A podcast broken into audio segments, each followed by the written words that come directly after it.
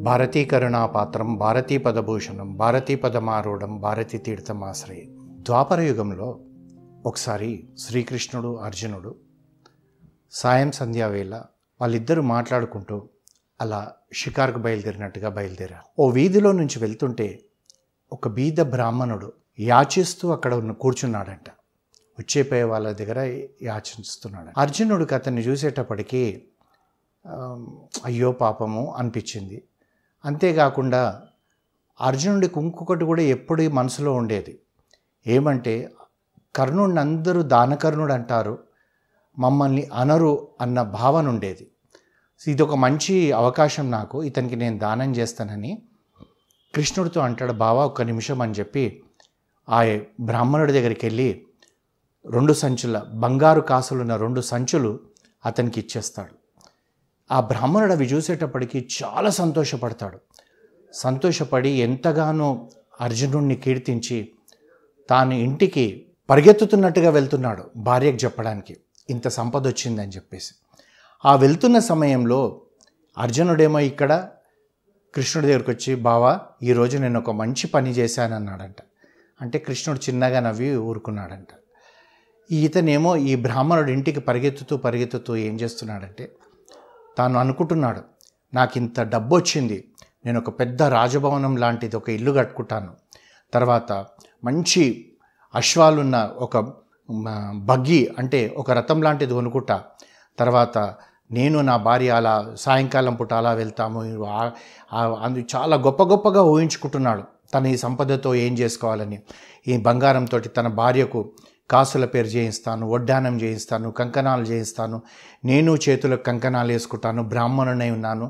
ఈ విధంగా ఆలోచిస్తూ ఆలోచిస్తూ అతను వెళ్తుంటే మధ్యదారిలో ఒక దొంగ ఏం చేశాడో ఇతని దగ్గర రెండు సంచులు చప్పుడు వస్తుంది కదా అని చెప్పేసి ఆ దొంగ ఇతన్ని మీద పడి ఆ రెండు సంచులు తీసేసుకొని దోసేసుకొని వెళ్ళిపోతాడు. వెళ్ళిపోయేటప్పటికి బ్రాహ్మణుడు చాలా దిగులు పడి ఇంటికి వెళ్ళి భార్యకు చెప్తాడు ఇలా ఇలా జరిగింది మన దురదృష్టం చూడు మన వెన్ మన నీడలాగా వెంటాడుతుంది. అర్జునుడు అంత దయతో మనకిస్తే మనకు ప్రాప్తం లేదు కదా అని చెప్పేసి బాధపడుతూ ఇంకా తెల్లవారి నుంచి మళ్ళీ యాచనకు బయలుదేరాడు. మళ్ళీ ఒక రోజు రెండో రోజు తర్వాత ఎప్పుడో ఒకప్పుడు మళ్ళీ కృష్ణుడు అర్జునుడు ఆ వీధిలో నుంచి పోతుంటే ఈ బ్రాహ్మణుడు కనబడ్డాడంట. కనబడేటప్పటికీ అర్జునుడు అనుకున్నాడంట ఏంట్రా వీడికి నేను ఇంత సంపద ఇచ్చానే మళ్ళీ యాచిస్తున్నాడు ఏంటిది కనుక్కుందామని చెప్పేసి బావా ఒక్క నిమిషం అని చెప్పి ఆ రథంలో నుంచి దిగి అతని దగ్గరికి వెళ్ళి అడిగాడు. అడిగితే అతను చెప్తాడనమాట ఏం చెప్పమంటారు అర్జున? మీరు ఎంతో దయతో ఇచ్చారు కానీ నా దరిద్రం తీరలేదు ఓ దొంగోడు ఎత్తుకపోయాడు అని చెప్పాడనమాట. సరేలే ఒక పని చెయ్యి నేను నీకు ఇంకొక ప- ఇంకొక అవకాశం ఇస్తానని చెప్పి ఒక మంచి వజ్రం అంటే కొన్ని కోట్ల రూపాయలు ఖరీదు చేసే వజ్రము ఆ బ్రాహ్మణుడికి ఇచ్చాడంట. ఆ బ్రాహ్మణుడు ఆ వజ్రాన్ని చూసేటప్పటికి అనుకున్నాడంట నాకు ఇంతకుముందు ఇచ్చిన బంగారం ఇచ్చిన సంపద కన్నా ఇది పది రేట్లు ఎక్కువ ఉంది దీన్ని జాగ్రత్తగా నేను అమ్మాలి అని చెప్పేసి ఎంతో జాగ్రత్తగా అటు ఇటు చూస్తూ ఇంటికి బయలుదేరాడంట. ఇంటికి బయలుదేరినాక ఏం చేశాడంటే భార్యకి ఇద్దామా మర్చిపోయి ఎక్కడన్నా పెట్టేస్తుందేమో ఆడవాళ్ళు జాగ్రత్తగా ఉండరు అని చెప్పి ఓ గూట్లో కుండ ఉండేనంట. ఆ కుండలో వేసి పెట్టాడంట. రేపొద్దున దీన్ని తీసుకెళ్ళి బాజార్కి వెళ్ళి మంచి వర్తకుడికి చూపేసి అమ్మేసుకోవాలి అని చెప్పి వజ్రాల వ్యాపారికి అమ్ముకుంటానని చెప్పి ఆలోచనలో అతను నిద్రపోతూ కూడా కలలు కంటున్నాడు. దీంతో ఇంకా పెద్ద రాజభవనం కట్టుకోవచ్చు. మొన్న ఊహించిన దానికన్నా మొన్న కలలు కన్న దానికన్నా కూడా డబ్బు ఎక్కువ వస్తుంది. ఇంకా బంగారంతో అది చేసుకోవచ్చు ఆ సంపదతోటి ఇది చేసుకో తోటలు పొలాలు అన్నీ కొనుక్కోవచ్చు అని చెప్పి ఈ ఆలోచనలో ఉన్నాడంట. ఆలోచిస్తూ ఆలోచిస్తూ తాను ఏం చేశాడంటే సరిగా నిద్రపోలేదు. తెల్లవారుజామున నిద్ర పట్టిందంట. అయితే కొద్దిగా ఆలస్యంగా నిద్ర లేసేటప్పటికీ ఎదురుగా ఆ గూట్లో కుండ కనబడేటప్పటికీ ఇతని గుండె గభేల్మన్నదంట.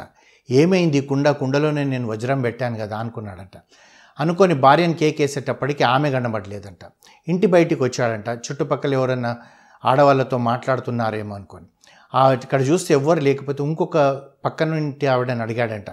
మా శ్రీమతి మీకు కనబడ్డదా అంటే అయ్యో ఇప్పుడే కుండ తీసుకొని నదికి వెళ్ళింది అన్నాడట అనేటప్పటికి పరిగెత్తుతూ పోయిండంట. ఆ కుండలో వజ్రం ఉంది ఇది ఎక్కడ పడేస్తుందో అని చెప్పేసి. ఇతను పరిగెత్తుతూ ఆ నది దగ్గర పోయేటప్పటికి భార్య కుండలో నీళ్ళు తీసుకొని వస్తుందంట.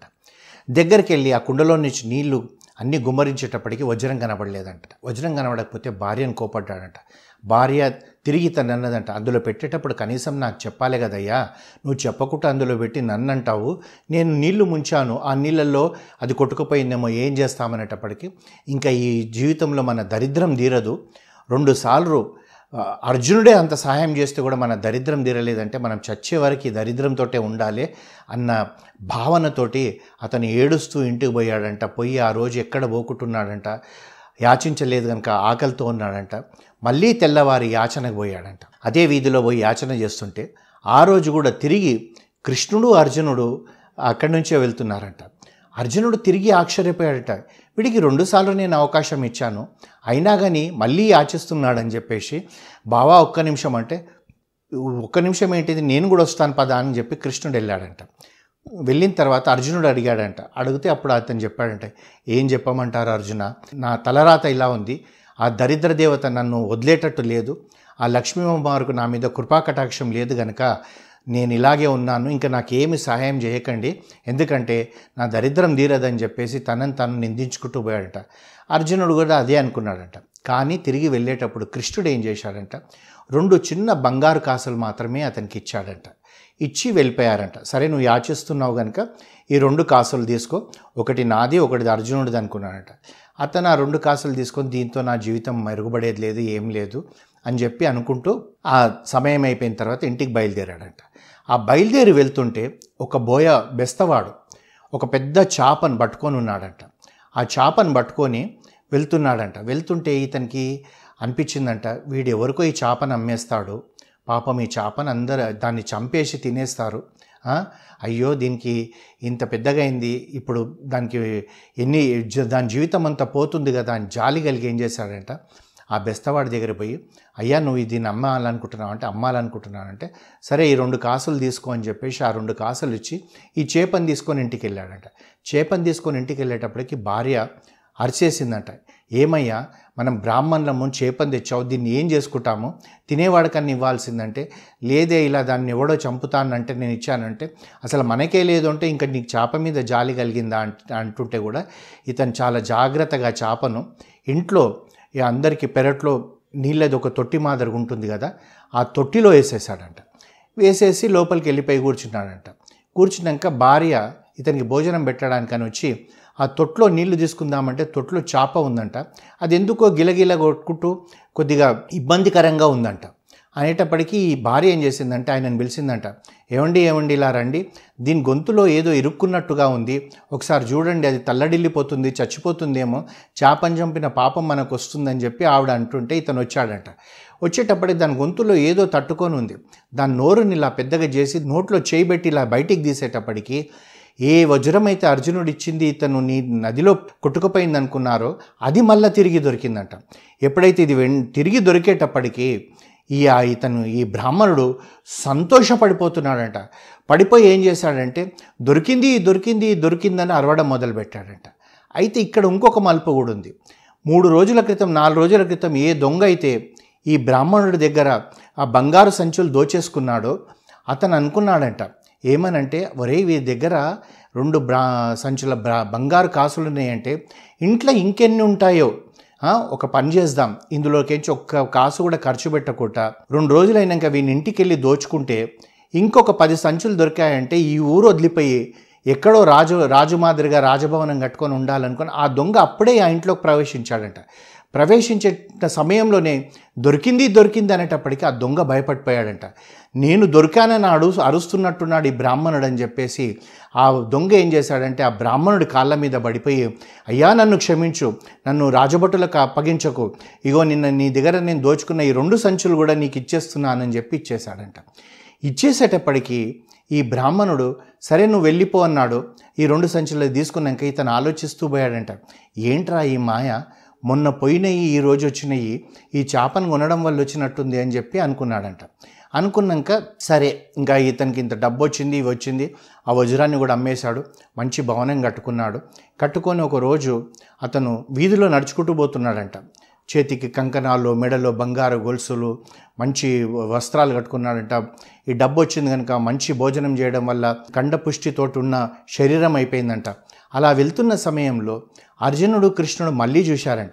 అర్జునుడు అనుకున్నాడంట ఏంట్రా నేను రెండుసార్లు ఇంత స- డబ్బు సాయం బంగారు కాసులు ఇచ్చిన వజ్రం ఇచ్చినా కానీ ఇతని జీవితం బాగుపడలేదు. కృష్ణుడు రెండు కాసులు ఇచ్చిన తర్వాత ఇతను ఏంటిది ఇంత బంగారంతో మెరిసిపోతున్నాడు? అని చెప్పి బావా ఒక్క నిమిషం వీటితో మాట్లాడదాం పదా అని చెప్పేసి అని అన్నాడట. అనేటప్పటికీ అలా వా- వాని దగ్గరికి వెళ్ళి అర్జునుడు అడిగాడంట. అర్జునుడు అడిగేటప్పటికి ఈ కథ అంతా మొత్తం చెప్పాడంట. చెప్పినాక కృష్ణుడు అర్జునుడు రథంలో కూర్చున్నాక అర్జునుడు కృష్ణుడిని అడిగాడంట బావా నాకు ఒక సంశయం ఉంది. నేను రెండు సార్లు ఇస్తే కూడా వాడి దరిద్రం పోలేదు. నువ్వు రెండు కాసులు ఇస్తే ఎలా పోయిందన్నాడంట. అంటే అప్పుడు కృష్ణుడు చెప్పాడంట చిరునవ్వు నవ్వుతూ అర్జున మొట్టమొదటిసారి నువ్వు ఇచ్చినప్పుడు ఆ సంపదతో తను తన సుఖము తన భార్య సుఖము తన పిల్లల సుఖం కొరకు ఆలోచిస్తూ పోయాడు. రెండోసారి వజ్రం ఇస్తే కూడా ఇంకా పెద్ద రాజభవనం కట్టుకోవాలి. ఆ రాజభవనంలో దాసులతో సహా ఉండి సేవలు చేయించుకోవాలనుకున్నాడు. కానీ మూడోసారి నేను ఎప్పుడైతే ఆ రెండు కాసులు ఇచ్చానో ఆ రెండు కాసులు ఇచ్చినప్పుడు అతను వెల్ ఇంటికి వెళ్తూ వెళ్తుంటే ఆ చేపను చూసి జాలిపడ్డాడు. అది దాన్ని చంపకుండా కాపాడాలనుకున్నాడు. ఎప్పుడైతే ఈ చావడము పుట్టడకము అంతా కూడా నా చేతిలో ఉంటుంది. నా పని అతను చేశాడు. ఒక దేవుడు చేయాల్సిన పని అతను చేశాడు కనుక తిరిగి అతనికి సంపద అంతా వచ్చింది. దీంట్లో ఆశ్చర్యపడాల్సిన ఏమీ లేదు. నీది నీ దగ్గర ఎంత ఉన్నా కానీ నువ్వు పరులకు ఎంపు ఎంత సేవ చేస్తున్నావు? పరుల కొరకు ఎంత ఆలోచిస్తున్నావు? పరుల కొరకు నువ్వు ఏం చేయగలుగుతావన్న ఆలోచననే నీ సంపద పెరుగుతుంది నీ ఐశ్వర్యం పెరుగుతుంది నీకు సమాజంలో పేరు పెరుగుతుందని చెప్పి ఆ కృష్ణుడు అర్జునుడికి చెప్పాడంట. అయితే ఇది కృష్ణుడు అర్జునుడికి ఒకడికే చెప్పాడు అంటే కాదు. ఇది మనందరికీ కొరకు చెప్పినట్టు. అందుగురించే మనం కూడా ఎంతసేపు నేను నా పొట్ట నా భార్య నా పిల్లలు వాళ్ళ పిల్లలు వాళ్ళ పిల్లలు అని చెప్పి తరతరాల కొరకు సంపాదన చేసి పెట్టిపోవడం వల్ల మనకు వచ్చేది ఏమీ లేదు. నీ దగ్గరున్న సంపాదనలో ఇంత శాతం ఎంతో అంత శాతం నువ్వు పరుల కొరకు ఆలోచించు. ఒక ముష్టివాడికి ఇవ్వు ఒక గోవుకు పెట్టు ఒక గోపుర గుళ్ళ గోపురం కట్టడానికి ఇవ్వు. ఏదో ఒకటి నువ్వు మంచి చేస్తూ పో ప్రతిరోజు. అప్పుడే నీ ఐశ్వర్యం నాలుగింతలు అవుతుంది. నాలుగింతలు అయిన తర్వాత ఇంకా నాలుగింతలు నువ్వు ఇంకా సహాయం చేయగలుగుతావు. అప్పుడు ఏమవుతుందంటే నువ్వే కాకుండా ఇది ఒక బ్యాంక్ బ్యాలెన్స్ లాగా ఈ పుణ్యమంతా ఉండి ఆ శ్రీకృష్ణ పరమాత్ముడు నీ తర నీ పిల్లలకు వాళ్ళ పిల్లలకు తరతరాలకు కూడా మీ ఇంటిపైన మీ కుటుంబం పైన మీ వంశం పైన కూడా కృష్ణుడు చల్లని చూపు ఎప్పుడూ ఉంటుంది. ఎప్పుడైతే కృష్ణుడు చల్లని చూపు ఉంటుందో ఇంకా ఏ కష్టాలు ఉండదని చెప్పేసి ఈ కథ మనకు నేర్పిస్తుంది. హరిహోం